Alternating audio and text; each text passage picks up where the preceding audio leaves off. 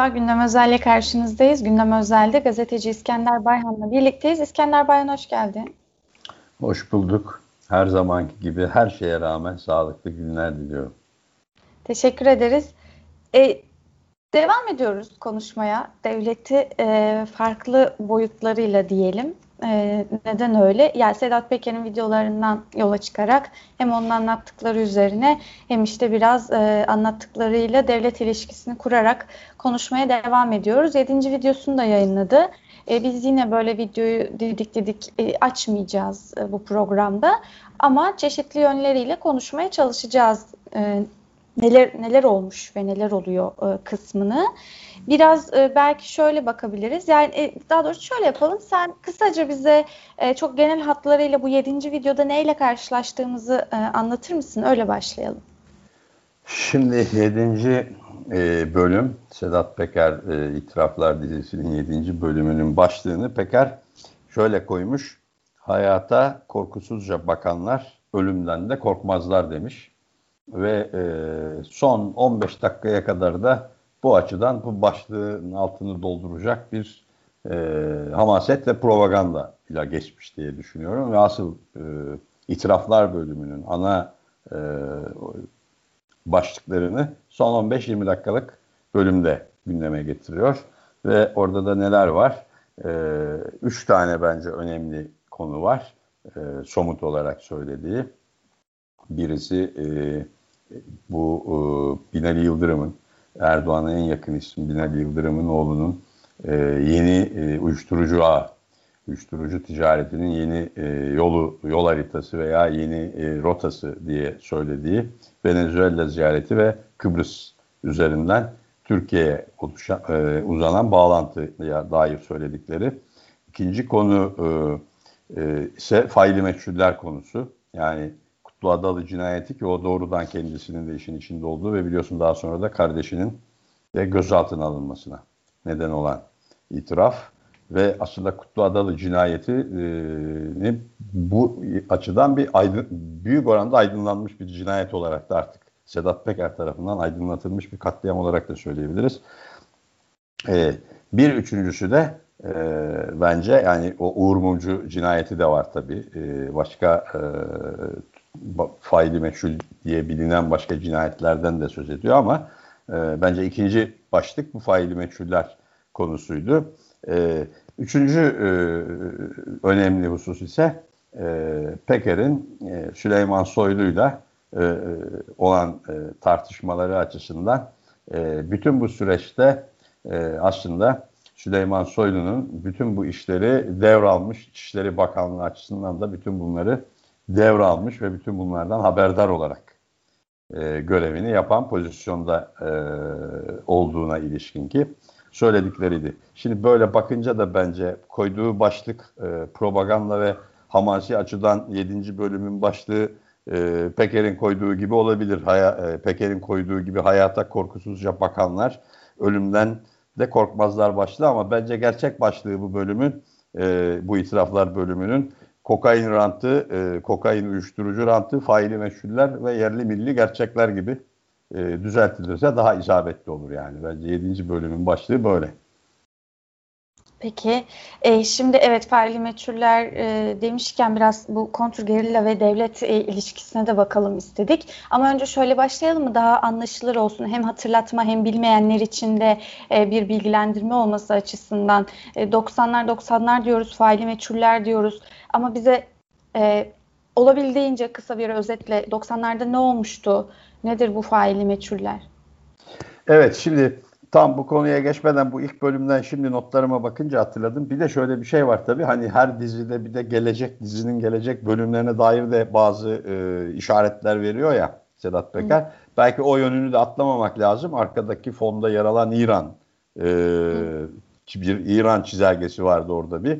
E, ve bunu Süleyman Soylu'ya buna da geleceğiz bak bunu da konuşacağız diye. Yani bu uyuşturucu ticareti ve kaçakçılık açısından İran sanıyorum.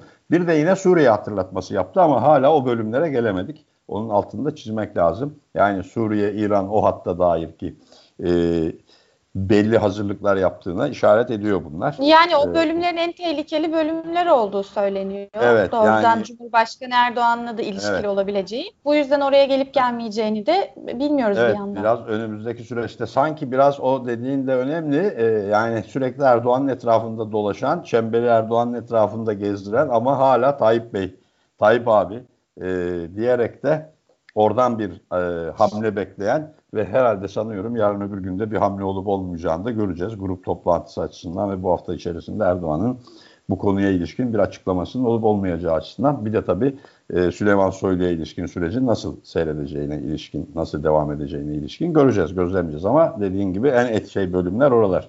E, oraya gelip gele, gelemeyeceğimizi de e, önümüzdeki günler gösterecek.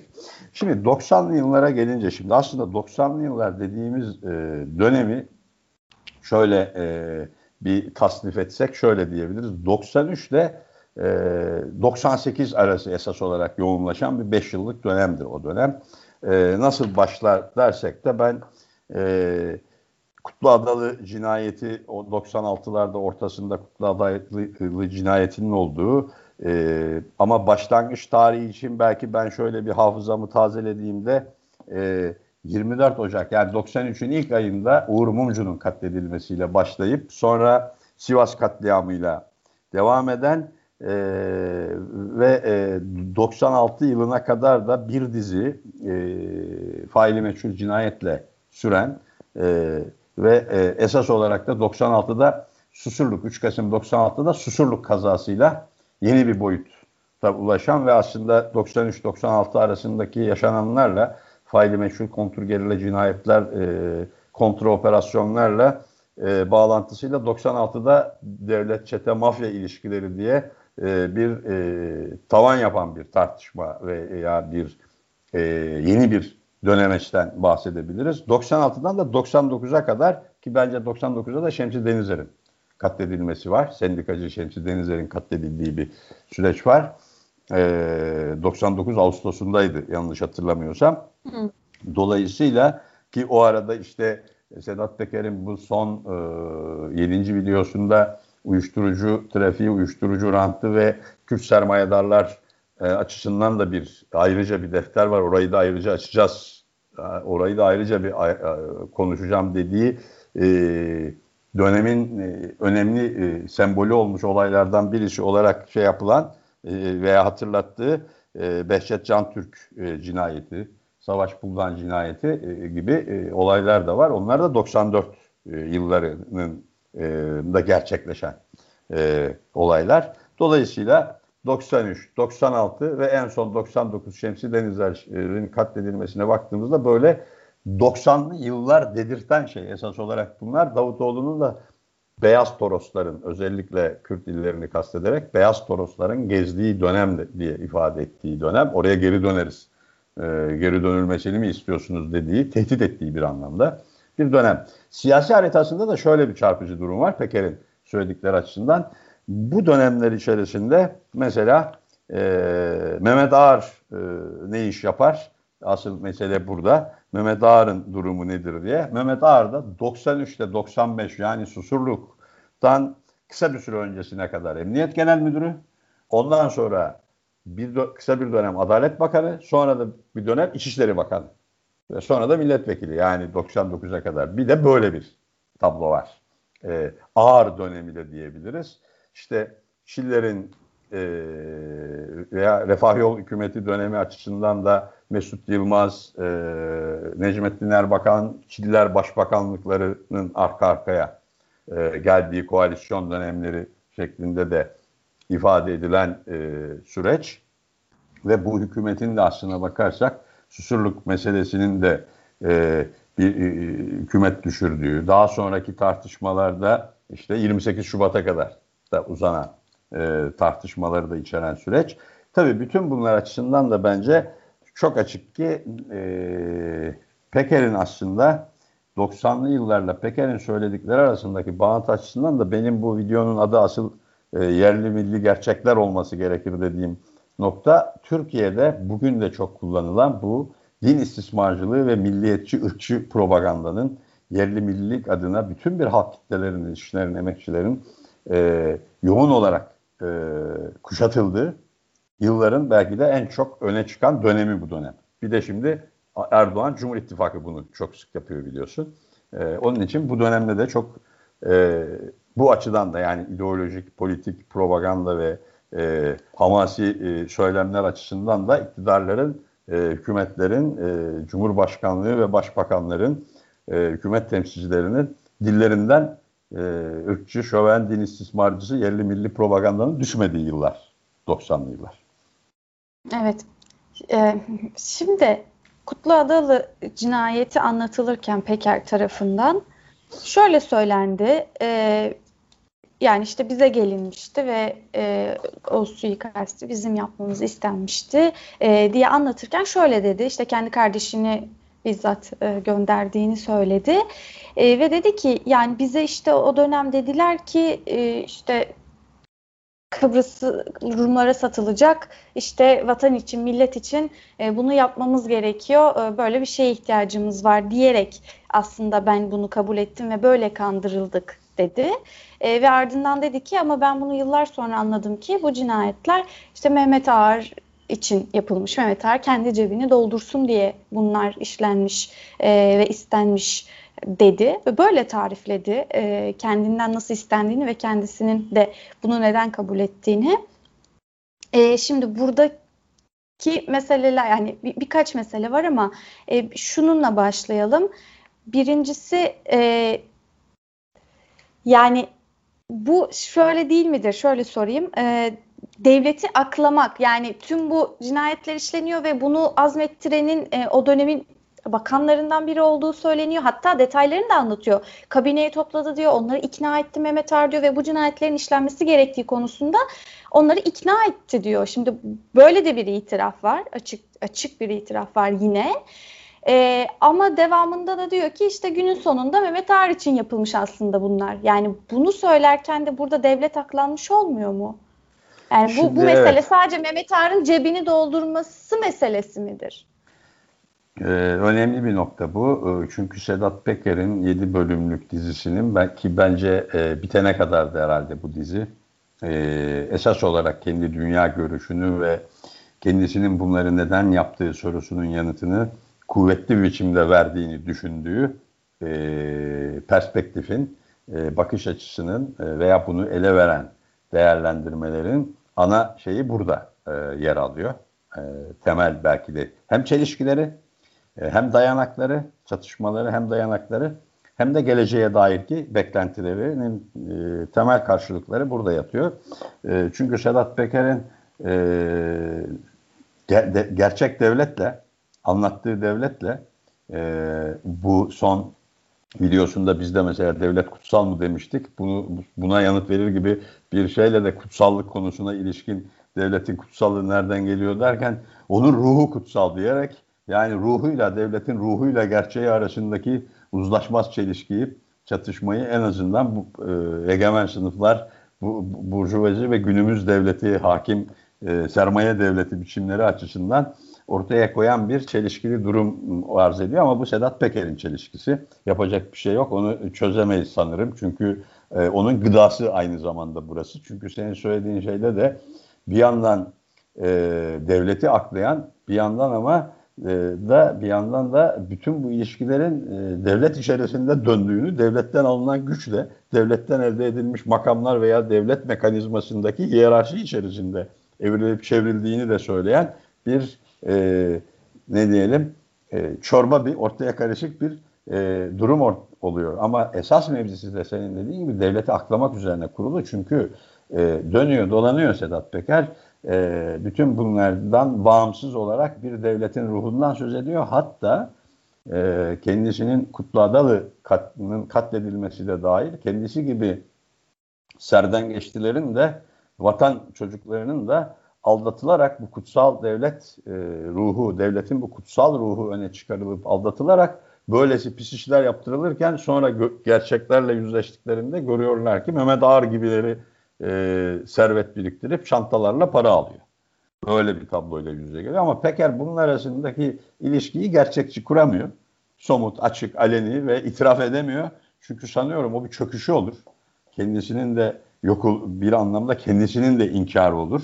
E, dolayısıyla şöyle e, bugünün özellikle de 40 yaşının altındaki gençlere seslendiği için ve biz de genç işçilerin, emekçilerin içerisinde çok izlendiği ve konuşulduğunu bildiğimiz için onları bir kez daha uyarmamız gereken bir nokta karşımıza çıkıyor.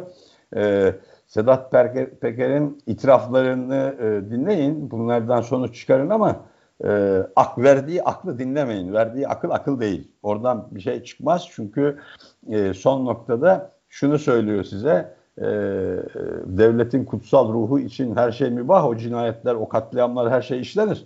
E, aslında bütün problem buradan birilerinin rant toplamasıydı. O olmasaydı bunların hepsi doğruydu, iyiydi gibi bir anlama geliyor ve bu e, bu da e, Türkiye'de, dünyada da aslında Burjuva devletlerinin, sermaye devletlerinin bütün e, açık ya da gizli, karanlık ya da üstü örtülü ya da açık, karanlık ya da aleni e, bilinen her tür e, sömürücü, yağmacı, e, politikalarının e, işte yasakçı, baskıcı, yolsuzluğa dayalı e, e, rant ve iktidar birikimlerinin e, aklanması anlamına gelir.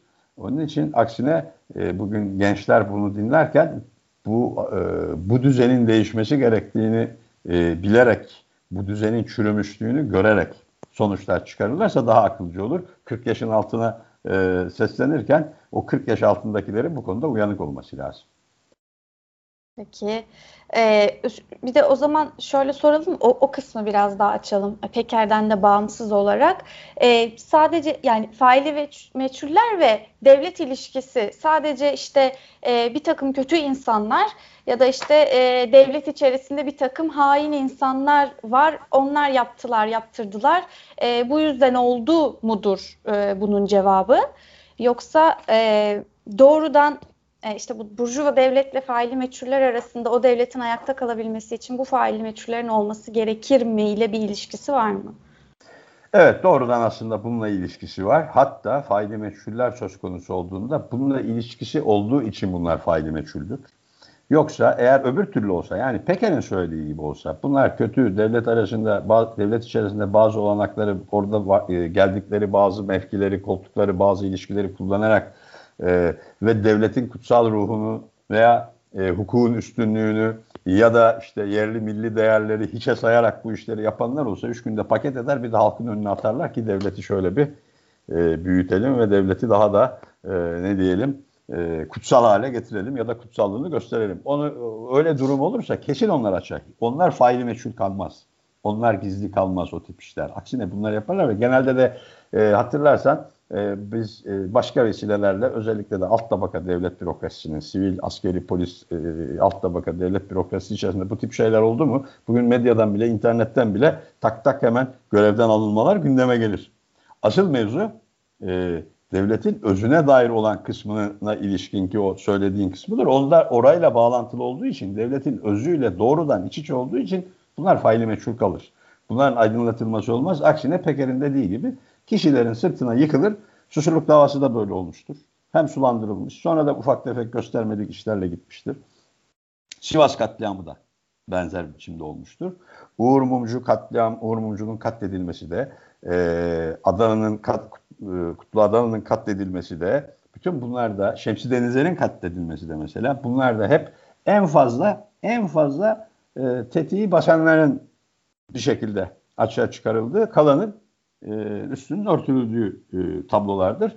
Bunun en somut örneği de 10 Ekim katliamıdır. En canlı son örneklerinden birisi de büyük 10 Ekim katliamıdır. Orada da benzer bir tabloyla karşı karşıyayız. Açık dosyaya bakarlarsa. Dolayısıyla aslında bu devletin kutsal, e, daha doğrusu egemen devletin, sermaye devletinin, zenginlerin, kompradorların devletinin ben Jacques London'un bir sözü geliyor aklıma. Demirökşe devleti de diyebiliriz buna. Yani Demirökşe devletinin ruhu budur. Dolayısıyla başka bir ruh aramaya gerek yok orada. Gerisi yerli ve milli e, hikayeler, masallardır yani. Peki o zaman tüm bunları konuşurken hemen kısaca şunu da yorumlamanı isteyeceğim birbiriyle bağlantılı. Bir de videoda şöyle de diyor ya e, işte Kürt sorunu ve Alevi sorunu bunların çözümü çok basit ama bunlar çözülmek istemiyor diye e, de bir e, tespitte bulunuyor. Bunu açıklıyor. E, buraya dair de bir iki cümle alalım. Evet bitirirken bunu da söyleyelim. Bugün biz her vesileyle Türkiye'de e, Cumhur İttifakı'nın bu gerici faşist rejim kurma politikalarını, tek adam yönetiminin halk kitlelerini aldatma, peşinden sürükleme, onca sömürü, yağma, yoksulluk, yolsuzluk içerisinde bir e, yüzen bir sistemi aklama açısından nasıl hep bu yerlilik, millilik propagandasını öne çıkardığı üzerinde durduk ve bununla birçok kirin, pasın, pisliğin üzerine örtmeye çalıştığını söylüyorduk. Aslında buradaki en önemli şeylerden birisi de bu Kürt sorunu ve Alevi e, yani ezilen inançların e, tarihsel olarak çözülmeyen e, veya karşılanmayan talepleri ve bu sorunların çözümsüz bırakılarak bunun bir dayanağı olarak kullanılmasıdır ve Sedat Peker gibi biri bile aslında bunu itiraf etmiştir. Onun için ben faili meçhuller e, işte e, uyuşturucudan gelen rant, uyuşturucu rantı faili meşhuller ve yerli milli gerçekler aslında yerli ve milli diye anlatılan ve bunun merkezinde de hep ya ezilen bir inanç olarak Alevilerin e, e, inançlarının e, e, diyelim sembolik olarak e, üzerinde tepinilmesi ya da e, dini inançların yani üzerinde tepinilmesi ya da milli değerlerin, manevi değerlerin üzerinde tepinilmesi ve orada da Kürt e, halkının talepleri, özlemleri, beklentileri karşısında sürekli bir terörle mücadele propagandasıyla işin e, e, alınıp kullanması gerçeğinin Sedat Peker için bile baktığımızda e, ne kadar e, aslında dramatik bir e, sonla nihayetlendiğini görüyoruz. O bile e, keşke bunlar diyor, demeye getiriyor, keşke bunlar kutsal devletin ruhu için olsaydı da bu kadar basit Alevi ve Kürt meselesinin çözümü, bunlar bu kadar basit çözülecek meseleler bu kadar e, büyük sorun olmasaydı ben gördüm ki demeye getiriyor. Bunların çözülmemesinin nedeni ağır gibilerinin buralardan e, servet biriktirmesi, buralardan e, para kazanması. Hatta uyuşturucu parasıyla bu e, sorunlar üzerine e, mücadelenin finanse edilmesi devlet tarafından. E, bunu ben söylüyorum ama Peker bunu söylemiyor. Belki ilerleyen bölümde mi söyler mi? Bu bizim de üzerinde durduğumuz bir durumdu. Bunu Peker e, itiraf etmiş oldu yani. Bütün bu işler aslında e, terörle mücadele denen bile memlekette savaş baronları dediğimiz illegal kontra çeteler üzerinden e, palazlanan e, uyuşturucu baronları dediğimiz e, kesimlerin varlığının Peker tarafından itiraf edilmiş e, olduğunu görüyoruz. Evet. Peki çok teşekkür ediyoruz değerlendirmelerin için. Ben de bir kez daha Perşembe'ye kadar e, herkese sağlıklı günler diliyorum. Teşekkür ederiz. Gündem Özel'in bugünlük sonuna geldik. Yeniden görüşmek üzere. Hoşçakalın.